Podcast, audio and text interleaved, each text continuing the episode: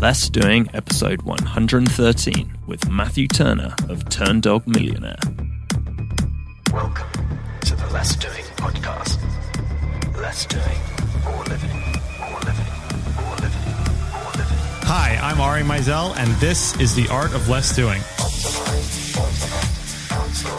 I'm going to teach you how to optimize, automate, and outsource everything in your life, including your health, in order to be more effective. I want you to stress less, free up as much time as possible, and do the things you want to do.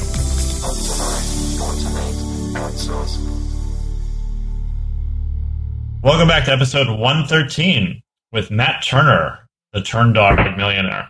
So, Matt is got a really cool story and a, and a, and a cool book that he's been working on, which I'm actually a part of. So, it was just a really interesting interview, and I, and I like Matt's sort of approach on things. So, uh, there's not really a good way for me to sort of summarize. I'll let you guys enjoy the interview.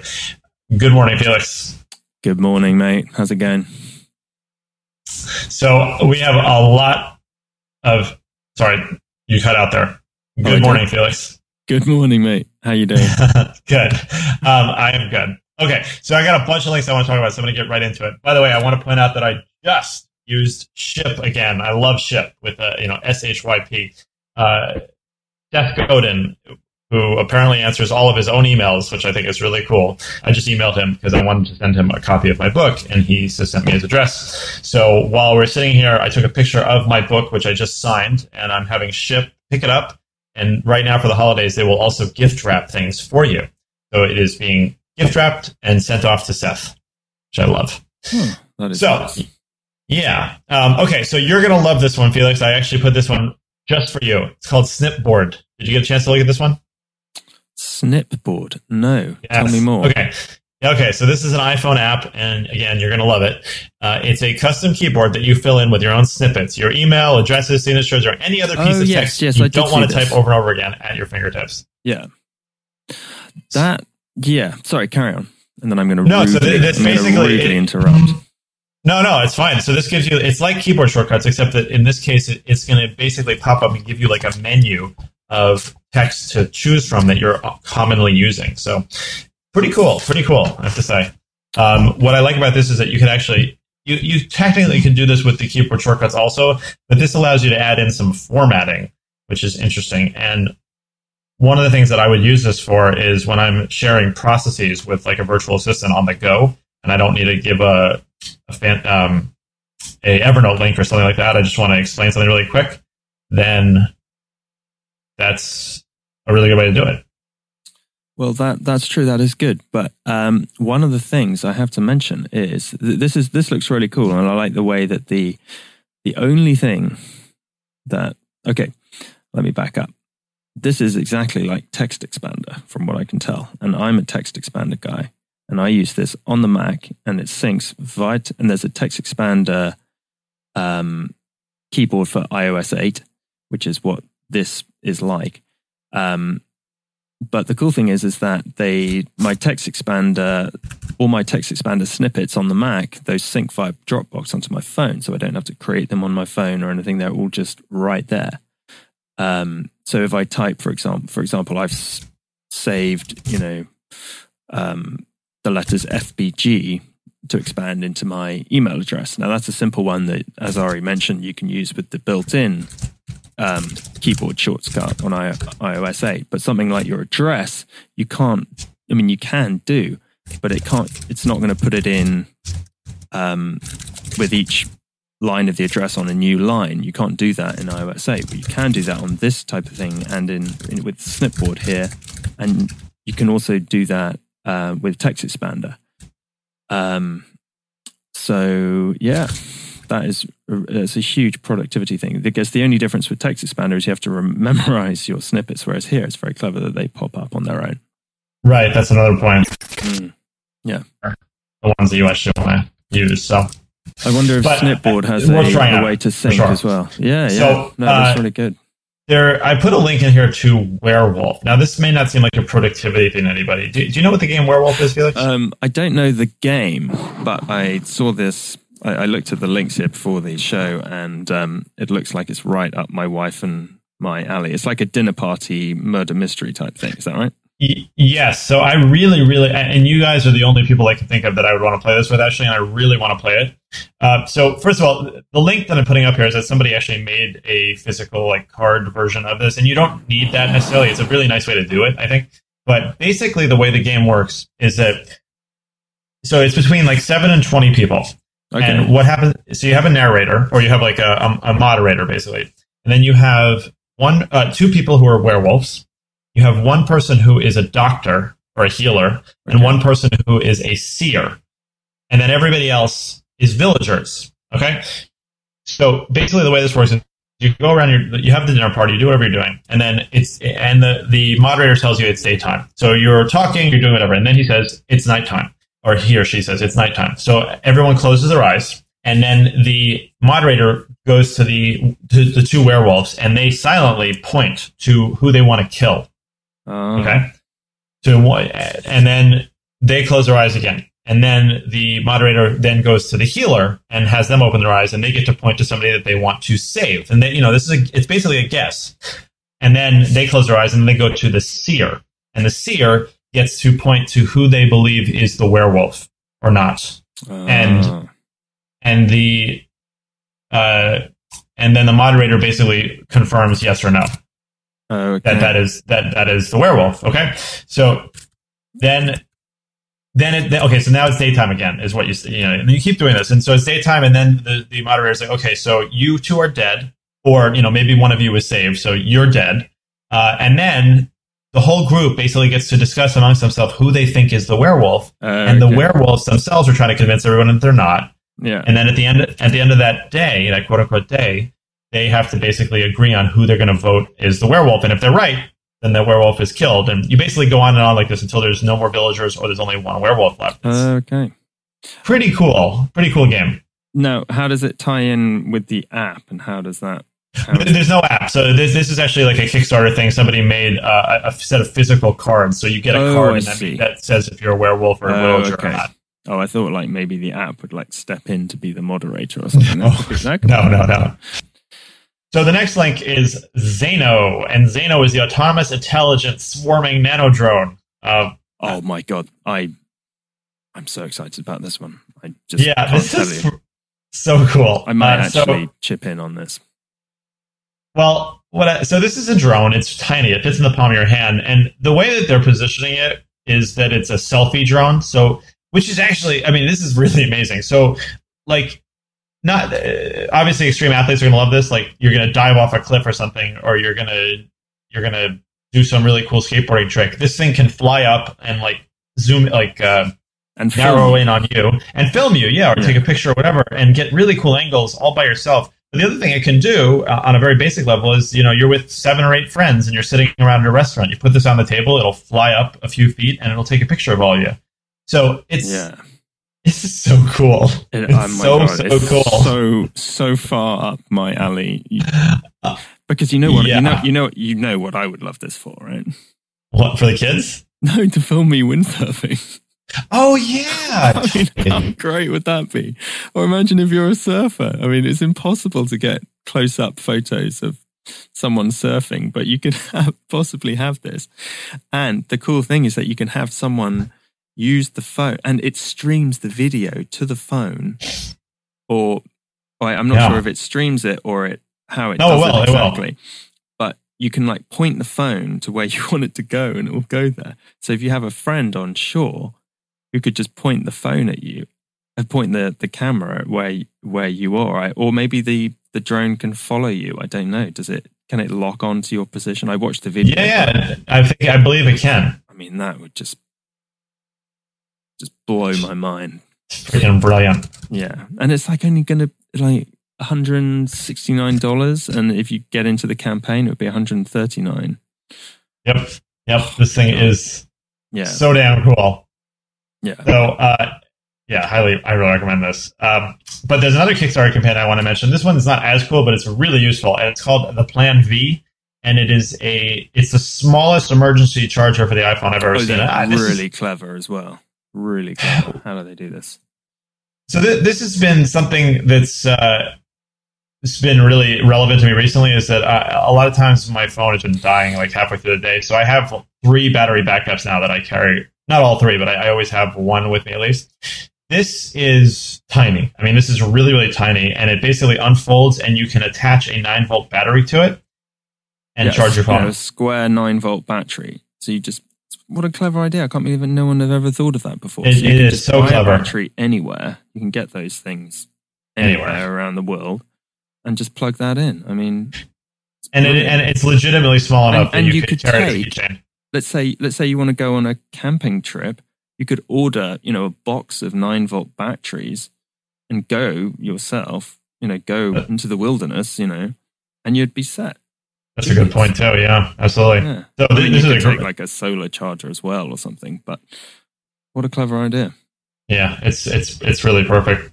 Um, okay, so there is a service here that's super useful. It's called Revert.io, and it is a backup service for your cloud-based applications. So you can back up your Evernote. You can uh, let's see which ones, just to make sure that I'm not speaking out of turn here.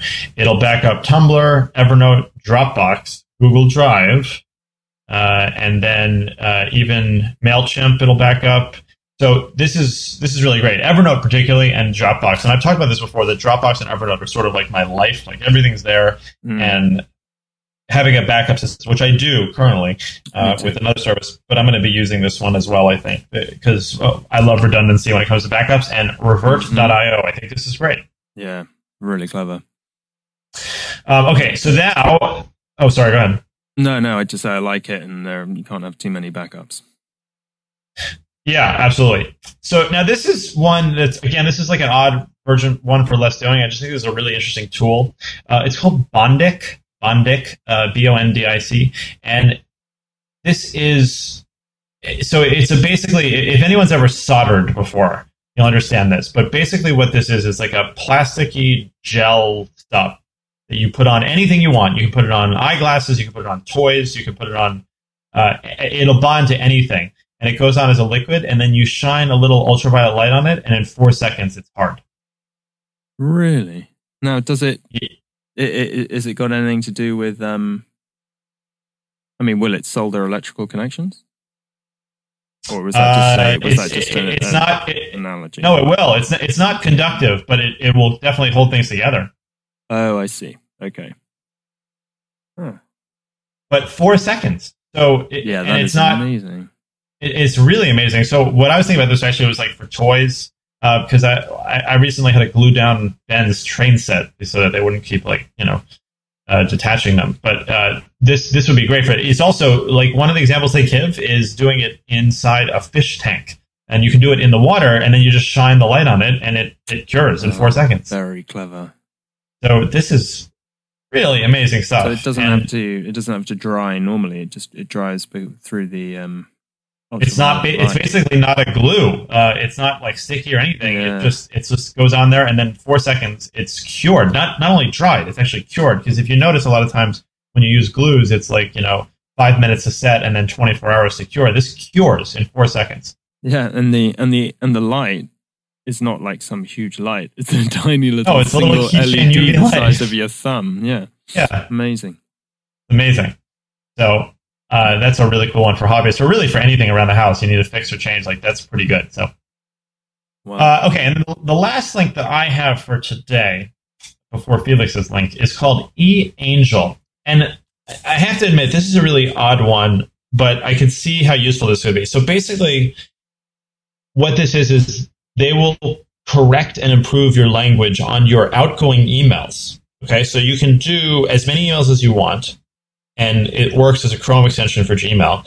And a human will read the email and improve and correct the grammar and the everything. So on the one hand, maybe there's a privacy issue here, and obviously you don't want to do this on every single email. But if you're sending emails to people that you're trying to impress, maybe, or to a boss or to a coworker, and you you don't want to eh, have mistakes and you want to basically get things corrected and sound professional, a human being will actually go in there and correct the email and, and fix it up. So and and then they email send it on. They, do they send it on or they send it back? They send it on. They send it on. Wow. That, I guess that would take. Um, that's a really clever idea. Um, I guess the only issue is being comfortable with it. Really trusting in them to send it on. I mean, maybe they can send it back to you if you don't want them to do that. If you, Well, yeah, and it said you can see the corrections too, yeah. uh, and and they'll do it in English, Spanish, French, German, and even Hebrew. wow. Um, so is, it is really interesting, uh, and you can do it from yourself from your mobile phone. So basically, you just send an email to fix at eangel.me, and then they fix it. I guess they send it back to you, and only and they do it in minutes. It's Wow. corrected in minutes. that is cool. Very Yeah, cool. so um, I'm, I'm interested to see how people use Yeah, this. especially good for people who are um, who who might you know English or wherever they're working, maybe their second language, and they're trying to That's true. trying to get Um, work or deal with clients and not you know not sound um, you know not make mistakes. That's a really clever Yeah. system. Really clever Yeah. idea. Absolutely. Mm. So um, that's all I have for today. What you have one, right? Yeah, I have one called Carousel. Um, it's a photo manager for Dropbox, and it displays. You can make albums and display your photos, which are backed up to Dropbox.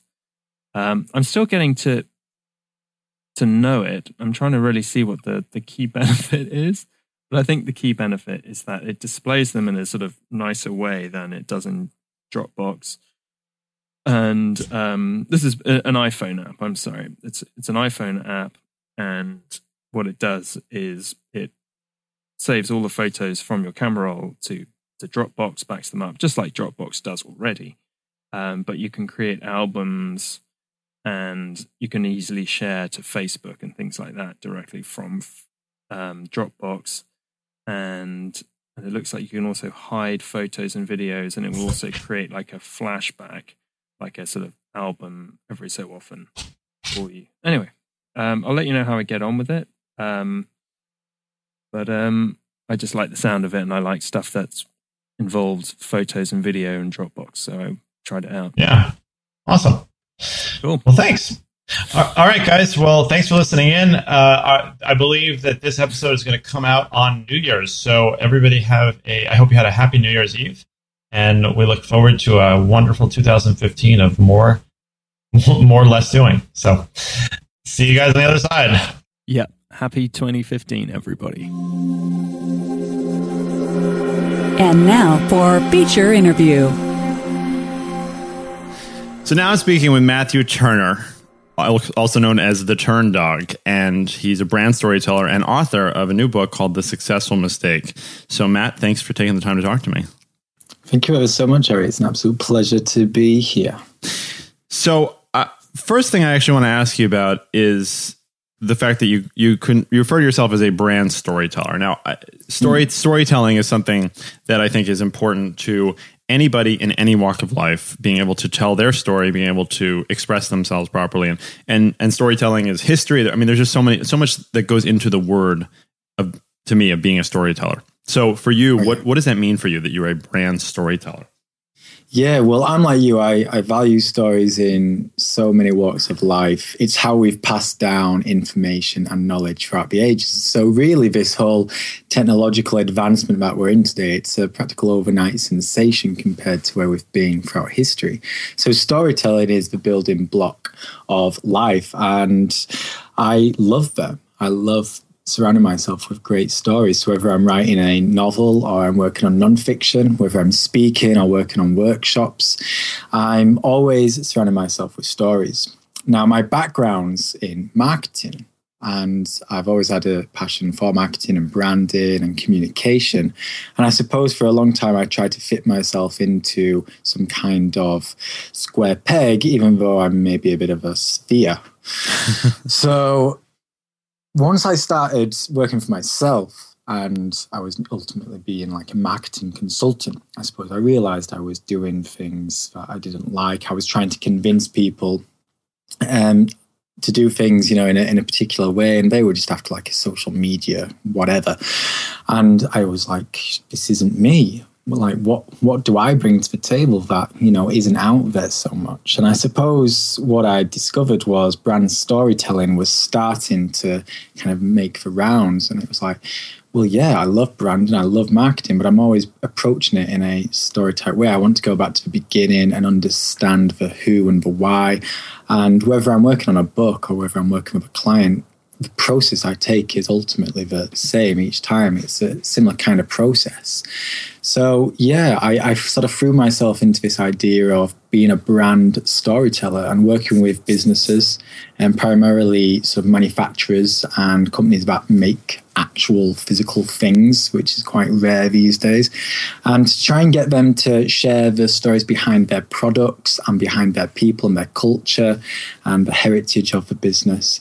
And if you can do that, then you're going to be forming real important, meaningful relationships with your customers. And in a day where we're just bombarded with the standard old messages each and every day, forming a connection is no easy thing. So by sharing your story, you're taking a huge, gigantic box. Okay, so I, and that's that's that's a cool way of looking at it, I think for sure. Now, how did the successful mistake come about?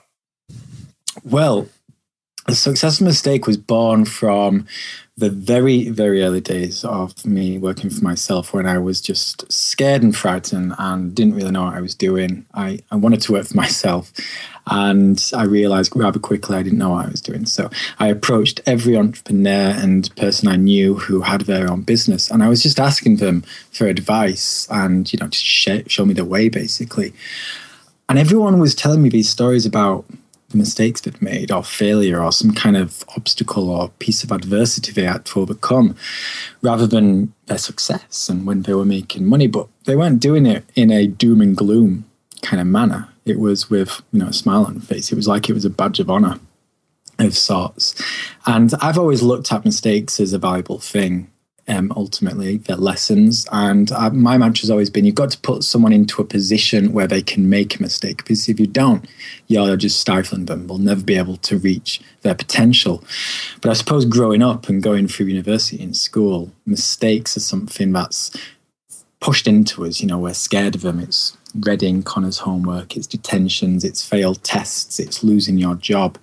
And I was scared of making mistakes, but I realized, wow, there's these entrepreneurs here who are proud of their mistakes. So I figured, how amazing would it be if I spoke to a couple hundred entrepreneurs about their great mistake and how they turned it into a, a successful mistake, I suppose. And well, yeah, not to interrupt you, but you know, I guess in some ways it's only really a mistake if you don't learn from it, right? Absolutely, yeah. And you know, the only way you sort of fail at something is if you finally give up, and the only way to really make mistakes if you just refuse to acknowledge the fact that it is one, and like you say, just make it time and time again.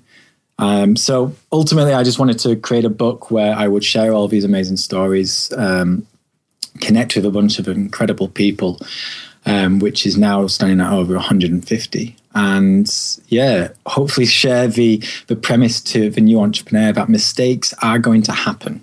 You cannot avoid them. And it's how you embrace them and it's how you adapt to them and it's how you sort of are conscious about them and are willing to turn them around which will be the difference between it being a mistake or not i suppose. Well so what what do you think has been one of your bigger mistakes maybe that you've learned from in your entrepreneurial existence? Um there's been a few, as often is the case. I've found. Um, but one was with an early client of mine, and I was working with him on a brand story video of his. And we, we had some meetings, we had some good meetings, and I felt like we were on the right page. And we went into the whole process so I, I kind of mocked out what I wanted and what the video would look like, and I arranged with, you know, the location and all this kind of thing. But it was a tight budget, so it was all rather bootstrapped and off the cuff. And I went into the day, you know, with this mindset of like, we're on the same page, we know what we're doing, everything's going to be okay. But on the day, little bits came up, which made me think, hmm, maybe we're not quite on the same page. But it's fine because we'll get through this. And it was a hectic day and it was all a bit crazy, but we got through it. So it was fine. And then I started the editing process and it took me, you know, a few days, sent it to him, made a few amendments, sent it to him back. But there was still no real um, sort of confusion on conflict at this stage. Everything was going, you know, rather well. I was just making iterations and amendments. And it got to the point where I was like, okay, well, I'm going to finish it this weekend. I'm going to make the final changes that you've said, and then we'll take it from there. okay, no problem, was his answer. So I spent the weekend finishing it all off, putting a nice bow and ribbon around it. And then I sent it to him on a Monday and I didn't hear anything. And by the he got to like the Friday, still not heard anything. And I thought, well, I'll give him the weekend. He's a busy guy, and I'll chase him up, you know, Monday, Tuesday. Still not heard nothing over the weekend. So I chased him up early the following week and just heard nothing again. And it was pushing on two weeks before I heard anything back. And at this point, it was like, wow, there was clearly some miscommunication. There was clearly some conflict. He's obviously not happy. I don't quite know what the issue is. Um, but not all is well in this world. When he finally did get back to me, he had like a list of things that I didn't like, and he was he was going on about how he wasn't happy with certain things that happened on the day and in the lead up, and things that weren't really mentioned. And he started talking about the initial meeting, and I was able to remind him that we'd agreed on certain things, and he was like, mm, "No, but we didn't." And I suppose the long story short was we were just not on that right page. Disconnect. Yeah, it was. And we were disconnected the entire time. And whether, you know, I was blind to the fact or whether he was, you know, you know, he kind of just decided at a different point, he was like, actually, I don't like this. I don't want to pay money for it. So I'm just going to come up with an excuse. Or whether he wasn't, you know, just brave enough to kind of like say it as it was beforehand. I'm, I'm not too sure to this day. But the big mistake in it all was I didn't really have a robust system and process in terms of like the paperwork. I'm not a huge paperwork guy. To be honest, I live under the thing if someone's going to screw me over, they're going to find a way to screw me over, whether there's paperwork involved or not. And this wasn't a huge project. So it was like, well, if, you know, I end up not getting paid for it, it's not going to be the end of the world. I'm a trust kind of guy, and that hasn't changed. Um, you know, a situation like that hasn't changed that. But what I now do is I make sure that I document our meetings and I come up with a process where I'm able to share a Google Docs with them and say, well, this is what we're deciding, this is what we're doing, this is what's going on, and you're able to look at this all the time. And I need you to sign certain things off before we move on to the next step to make sure that we are on the right page. In part, you know, I, it was definitely down to me at the end of the day he was my client. I'm the I'm the person getting paid for it. It's my job to make sure that we're on the right page and we're getting things done. But, you know, he could have also been more um, forefront with it all. So I learned that you can't just go into client work without having a process in place, whether it's something strict and legal and binding. Sometimes you need that. That's fine. But sometimes all you need to do is just come up with some kind of process that will actually tick the boxes as you go along and make sure communication is ongoing. Because once you lose that communication on this occasion, it was never really there in hindsight, then bad things are going to happen. So it was a massive mistake from my hand. But I'm so glad it happened with an early client where the budget wasn't so big because, like I said, now I do have that process in place. And I feel like I'm able to provide a better service and better value because people are able to actually see into my process. And that kind of transparency, I think, is really important these mm-hmm. days, especially coming at it from a storytelling point of view, like I do.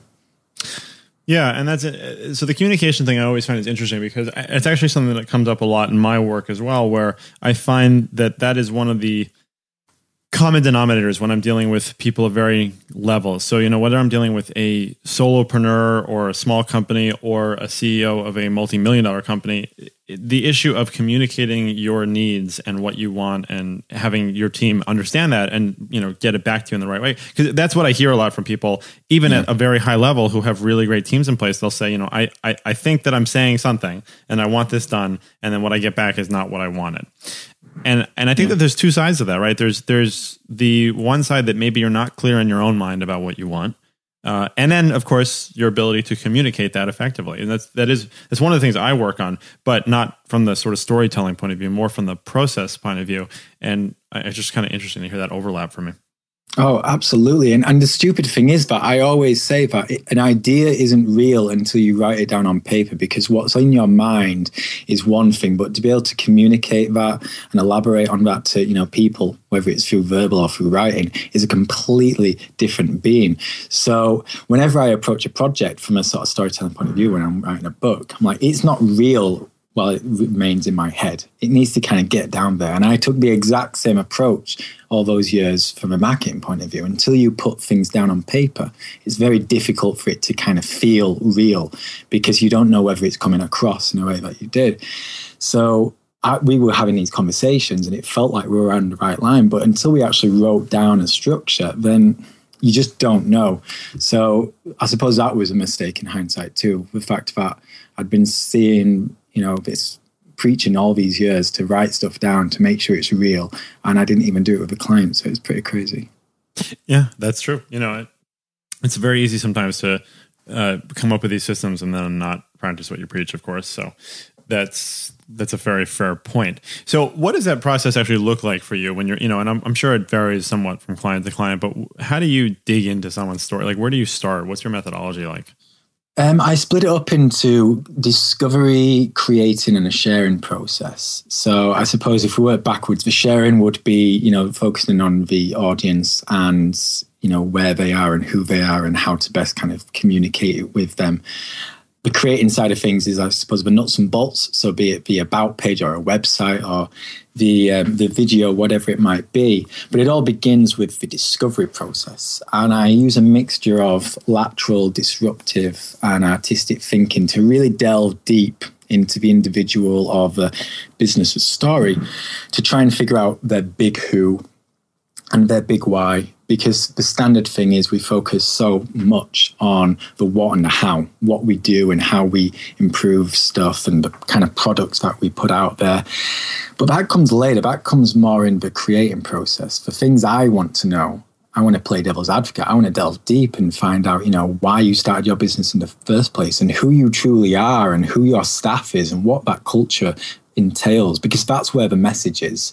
And in order to tell a really brilliant brand story, you have to unearth that UVP. You have to unearth what that message is. And until you've got that, then, well, it, the rest of it is kind of pointless because you're just going to be doing the standard old communications and it just becomes a standard old marketing trick. And that was the world I kind of got away from. So it's a very emotional and sort of psychological approach into unearthing what that message is and take it from there. So yeah, I kind of delve deep and try and get peel away those layers like you would with an onion, because what people think is their story often isn't the case. We're pre-programmed and we're a little bit biased, and when you actually unlayer everything, you start to see, oh, well, this is actually the message. This is kind of what we should be basing the story from. And then bit by bit, it starts to unravel, and the creating and the sharing process becomes much easier. Uh huh. Okay. And what kinds of clients do you typically find yourself working with? Um, I've basically try and um, focus more on manufacturers and businesses who build things. Um, oh, okay. So yeah, actual makers more often than not. And the other side of things are social projects. So maybe like a festival, for instance, or some kind of local um, off, offset of a of government agency. Because the reason for the community projects is it usually surrounds people. And where there are people and communities, there are stories. And the reason I like to work with manufacturers and physical makers is because whenever you're actually using something with your hands and you're getting into the nuts and bolts of the business and you're doing the making process, again, there's stories. It's one thing to talk about a product sitting on a shelf from a sort of consumer point of view, but it's another then going into the making of that product and seeing where the different ingredients come from and how hands-on the whole process is. Um, so for me, that's kind of where the, the real stories lie. So it's not to say you wouldn't work with a consumer brand, because if you were to work with someone like Apple, for instance, they still make their products. Um, but I wouldn't, for instance, be looking to work with like a supermarket or a chain of stores that you know just bring a lot of other products together. Gotcha. now, what are you sort of excited about for the future of Turndog and of the successful mistake? And you know, what sort of what's next? There's always got to be a next, right? oh, there's always a next. There's too many next. That's my biggest problem. I think too many. I'm always working on the next idea before I've implemented the current one. Um, at the minute, I'm doing the third iteration of my brand, so I'm just working on a new website. So that will hopefully start to take shape in the coming weeks. And all eyes really now, other than obviously trying to just grow the, the business organically and tick away with clients, a big focus is on the success mistake. Um, I will probably run in some kind of crowdfunding campaign in the next few months, either towards the end of 2014 or the early parts of 2015. I'm really sort of trying to drive my PR activities with guest postings and a lot of content strategy um, to just have people join me on the journey of a successful mistake. I, I, I, see it as a true crowdfunding book, you see. I've involved 150 plus people to help me write the book in terms of interviewing these amazing entrepreneurs. And I'm bringing that clo- process to a close. And it feels like I'm starting a new chapter where I'm now able to involve readers and say, well, look into the writing process, see how I write. I want to share the ins and outs with you. I want to share the snippets. I want to ask you what um, I should be doing for the cover and what kind of perks you'd like to see. And just opening up the entire writing process so people can just kind of unearth what it actually takes to write a book. And I've written books before, and it can be quite a lonesome act. So I want to involve as many people. So that's kind of taken a lot of my, at least online focus, just a lot of guest posts, a lot of podcasting, and yeah, just trying to sort of build that successful mistake community in the lead up to the crowdfunding campaign, and after that, the publication. Great. So the last question I always like to ask on the podcast here is what are your top three tips for people to be more effective? And you can interpret that however you like, and it can really come from anything that you've ever learned. But what are your top three pieces of advice for people to be more effective? Okay, nice, nice. Well, I'm going to try and keep them on the topic of just building relationships because the one thing that I've learned above anything above absolutely everything with the successful mistake is the value of just meeting people. I mean, I, I met you, Ari, through um, interviewing for the successful mistake, and I can't put a price value on the amount of connections that I've made because of this book. So I think in order to be effective as an entrepreneur these days, you have to really reach out and try and involve yourself in the lives of other people. So whether that's podcasting and interviewing people, whether it's guest posting, whether it's just reaching out to say hello, um, I think that's a huge part of the process. So if you want to be effective, try and build your network as much as possible. Well, that leads me to the second thing because it's not about quantity, it's about the quality. So you can't just, you know, create these posts where you reach out to 50 people and have them share a one line, you know, tip for social media and then just leave it at that. You know, that can be a great way to get into someone's world, but then you need to follow it up. So I use a, a, system called Contactually, which reminds me every sort of five or six weeks to to basically follow up with someone. And I try and get creative with it. Sometimes I'll write letters, sometimes I'll do video email, sometimes it'll just be a simple email or a tweet. But once you start those relationships, they're really truly important aspect of it is to nurture them and build on them and make sure that you're being consistent. I mean, I suppose the third part of being effective is to always take a step back every now and then and say, Am I asking for too much? And if the answer is yes, and more often than not it is, what can I give to bring more value to this network of people which I've grown and I'm nurturing? Um, it's something that's so tricky for me to balance because when you're writing a book and you're trying to, you know, always ask people to, can you introduce me to this person or can you, you know, share this tweet or whatever, you feel like you're constantly asking. So I think it's important to take a step back and think, well, what can I offer today? And sometimes it's just a thank you, and that can be all the difference. But sometimes you can help other people in a more tangible way, whether it's sharing, whether it's buying, or whatever. So I think those three things combined, you know, developing your network, nurturing it, and then providing value and helping, I think that will just create a very effective entrepreneurial lifestyle, whatever um, sort of entrepreneur you are, whether it's you know a writer, whether it's business owner, whatever it might be. Um, because if you build relationships, good thing will happen. Whether it's today or tomorrow or six months down the line, relationships are the, the key to success, in my opinion, anyway. Yeah, I think those are I think those are wonderful, and I think the the the point is very well made. So, Matt, where where can people find out more about you, find out about the book, and and, and everything else? We're going to have links in the show notes, of course, but what's the best place for people to find out more?